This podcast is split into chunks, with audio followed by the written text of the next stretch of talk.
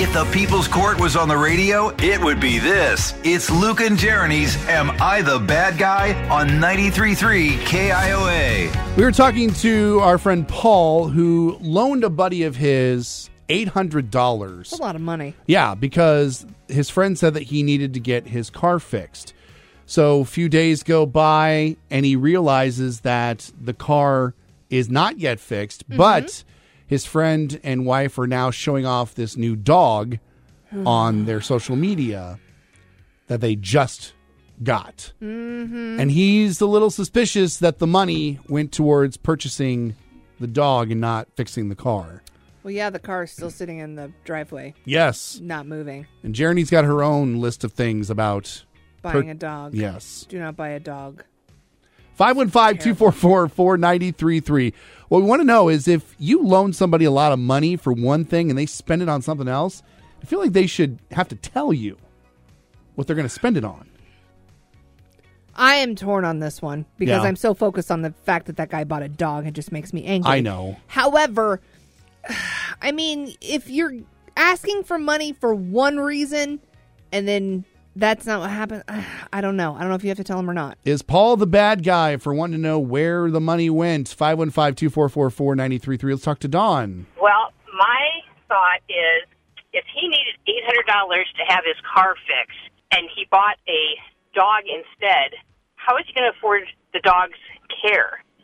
That's a good point. Mm-hmm. He's going to have to keep Because borrowing I- money. E- Exactly. So you still now don't have the car fixed, but now you have to maintain the dog on top of maintaining your car. And you have to buy food, you have to buy shots, you have to buy toys, you have to buy treats, you know. Yeah. It's not just buying that dog. They have all these responsibilities now that have to be taken care of.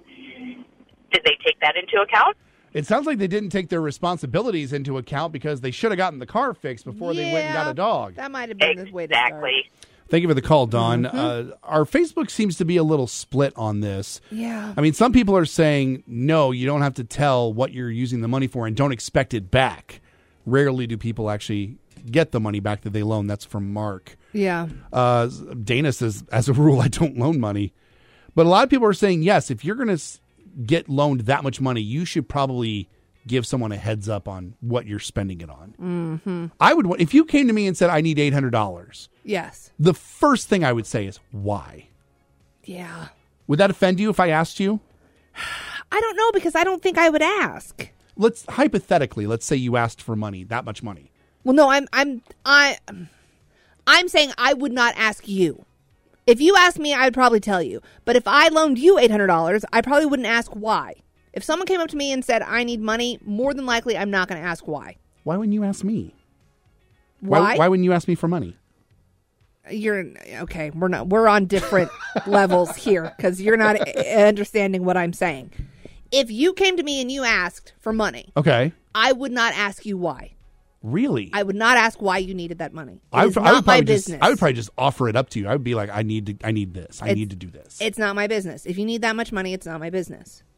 That's the way I feel about the situation. Interesting. Now, if you offer it up to me and then you pull a situation like this guy and you spend it on something else, I'm going to be upset. Yes.